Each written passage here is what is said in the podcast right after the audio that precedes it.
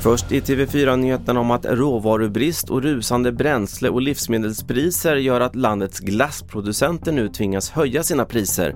Det visar en sammanställning som branschföreningen Svenska Glasstillverkare gjort åt TV4-nyheterna. Stefan Karlsson är VD på Sia Glass. Det är ju aldrig kul att behöva höja priserna, det är det ju inte. Men vi ser att vi måste göra det för att kunna fortsätta hålla samma investeringstakt och, och bibehålla den lönsamheten vi har. Och du ser mer om det här på tv4.se.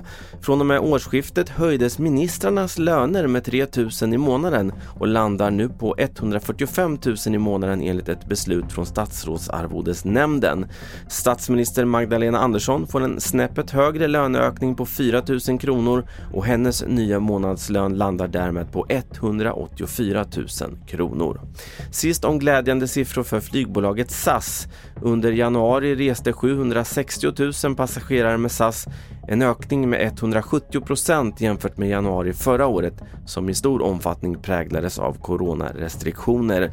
Fler nyheter i appen TV4 Nyheterna. Jag heter Carl-Oskar Alsen.